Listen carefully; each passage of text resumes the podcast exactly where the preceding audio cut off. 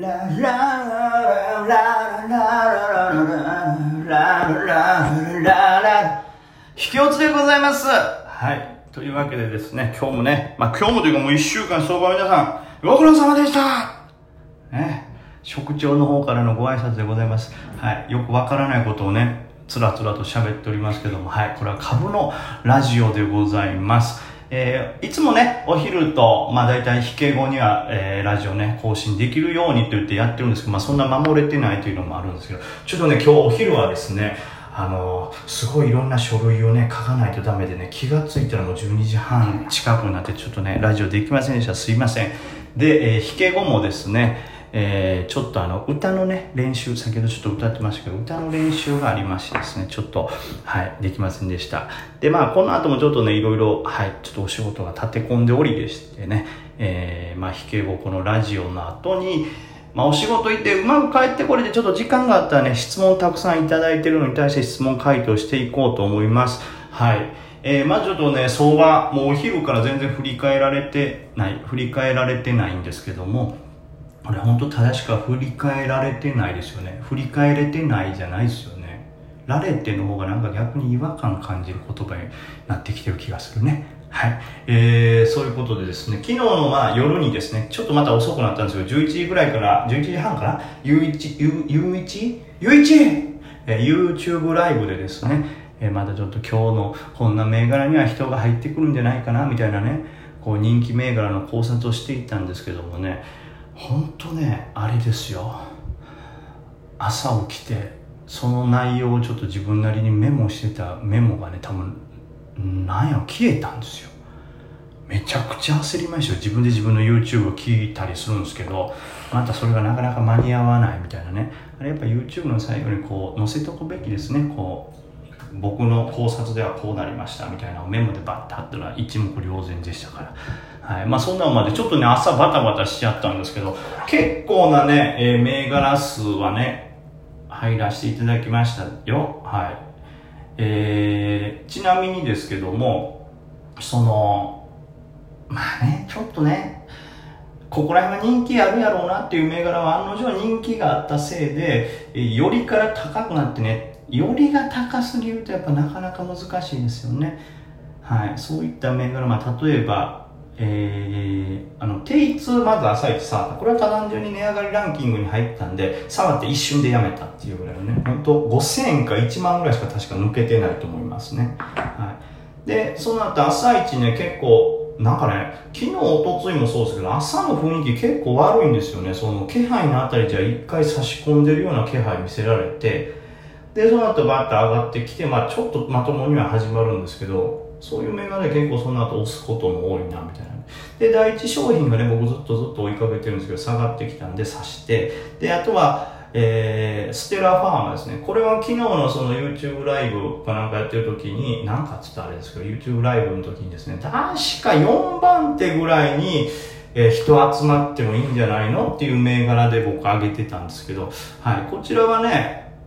刺さってくれた上に、これ1日通して結構しっかり上がってくれたんですよね。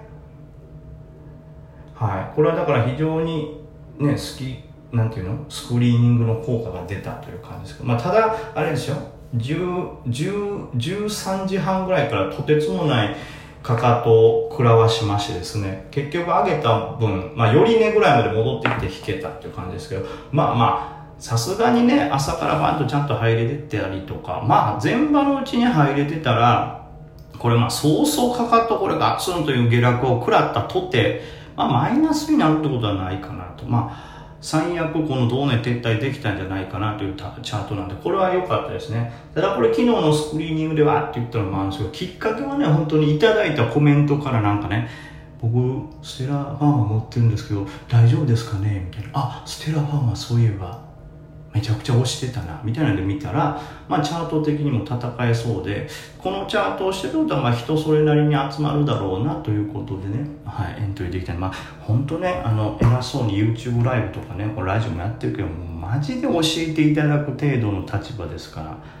ね、それ本当身に染みてありがたいなと。で、えーよりから倉本パレも入ったんですけど、倉本とパレモがもう壮絶な寄り点というか、まあ、ガチャガチャって動くのを見てたんですけど、あれ？めちゃくちゃガチャガチャしてると全然上がらへんぞって言ったらに下がってきてあかんっつって。はい。微損ですね。で次はエーザイを触りました。エーザイはね昨日言ってなかったです、まあ、というのもでかいしまあそのね人気っつってもさ人気やけどみたいな。でこれも下がってきた後あと1点とこで止まってバッと上がったんですよね。1万200ぐらいかな。でリバってその後ぐらい変えた感じですかね。1万300ぐらいで変えたらこれがまた今日はすごかったですね。は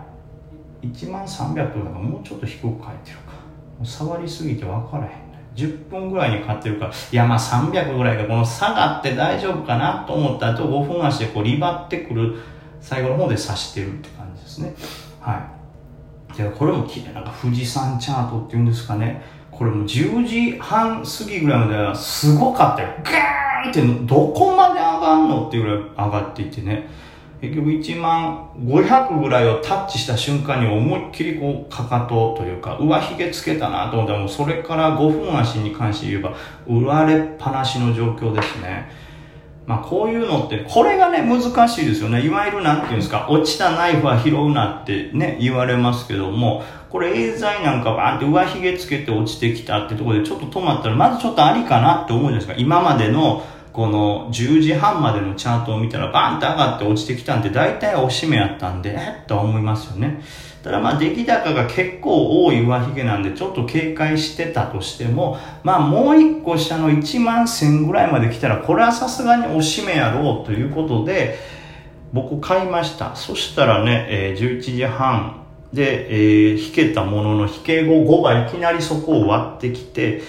えー、1万500ぐらいまで下がってそっからやっと横横ですからね。これがねあの落ちてるナイフは拾うなとかね。落ちてるナイフ拾うなって言ってるでしょ。ちゃんと落ちきったところを狙いましょうって言うけどいやお前これ5分足見たら下髭2本も出とるしこれお前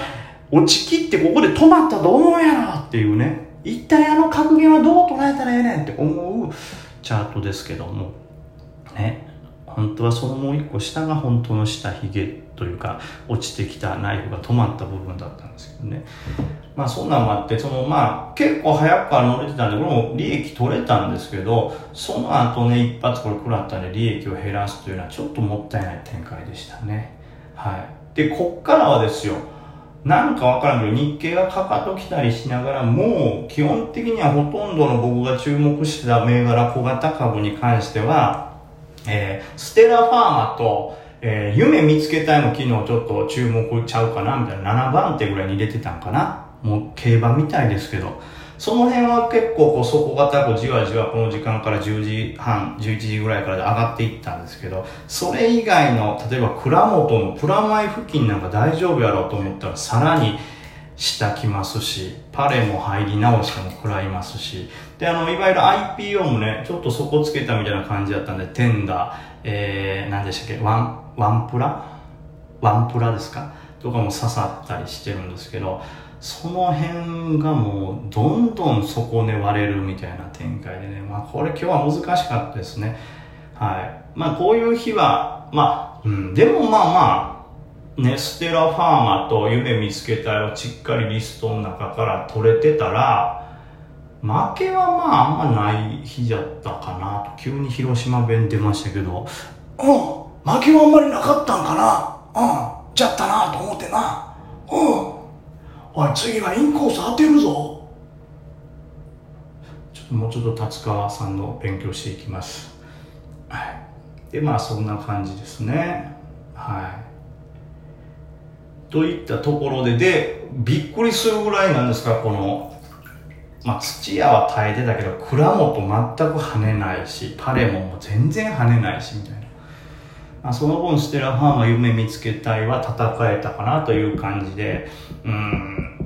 偉そうに言ったけど、まあ今日に関してはこれも僕の監視リストで自分で戦ってる限りでは、まあ微損で撤退できたら偉い方、まあ微損で撤退ぐらいはできるやろう。微損から利益ぐらいっていう感じですよね。うん、こういうやっぱりどんどんどんどん5番割れていく銘柄って難しいよね。ちょっと拾おうとしたら食らっちゃったりするから、この判断がめちゃくちゃ難しいんですけども、まあなんとか、うん、本当はね、そのステラと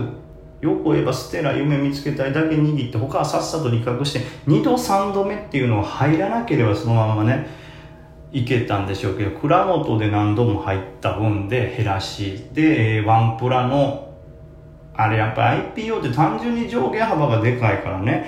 えー、一瞬割ったみたいなああいうのでねあのロスカットさせられたりしますか？あの辺のロスカットの割合はちょっと考えなあかんなとも何度も思ってますけどやっぱ IPO って非常に難易度が高いんで底根付近やなっていうところで拾えたらもうそれ以上やっぱ触らない。ただこれどこが底根っていうのがわからないですからもうね、僕はあのワンプラ機能ギリギリで入って持ち越してたんですけど、そこの、えっ、ー、と、逆差しをその買い値でしといて、そこも払えたら終わりというような戦い方でもよかったかなと。実際のところワンプラ今日持ち越してる分に関してはめちゃくちゃいいとこで売れたんですよ。5100ぐらいのとこで売れてたんで、それだけなら本当に10万ぐらいプラスで終えれたんですけど、その後何回もこう、押し目を狙ってしまったがゆえにこうダメージを食らうという、今日はそういう日ですね。だから持ち越してたものとか朝から入れるもの、それだけをずっと持ってて、あと、なんですか、どっかで、えー、まあ、ロスカットだけちゃんとしてれば、まあ、普通には勝てたんでしょうけども、これ僕のね、一番悪い癖ですけども、エーザイもそう、ワンプラもそうですし、うん、倉本もそうですけど、ついね、やっぱ自分がいいんちゃう？これは来るやろって思ったリストに入れてる銘柄ってね、おしめとかなんか底堅そうに見えたら入っちゃうんですよね。でそれがもう一回割れちゃうっていう時に結構ねもうリバってもプラマイゼロやでみたいなダメージを負ってしまうんでちょっとそこの対応方法はねお昼から考えてたんですけども、まあ、やっぱりこの時間ごとに盛り上がる銘柄盛り上がりやすい性質を持ってるっていう銘柄がねあるなってことがちょっと分かったんでで今後 YouTube ライブとかでねああいうリストを作るときはこれはもう前場の前半だけ狙いますとかっていうとこまで僕絞っていこうかなと思います。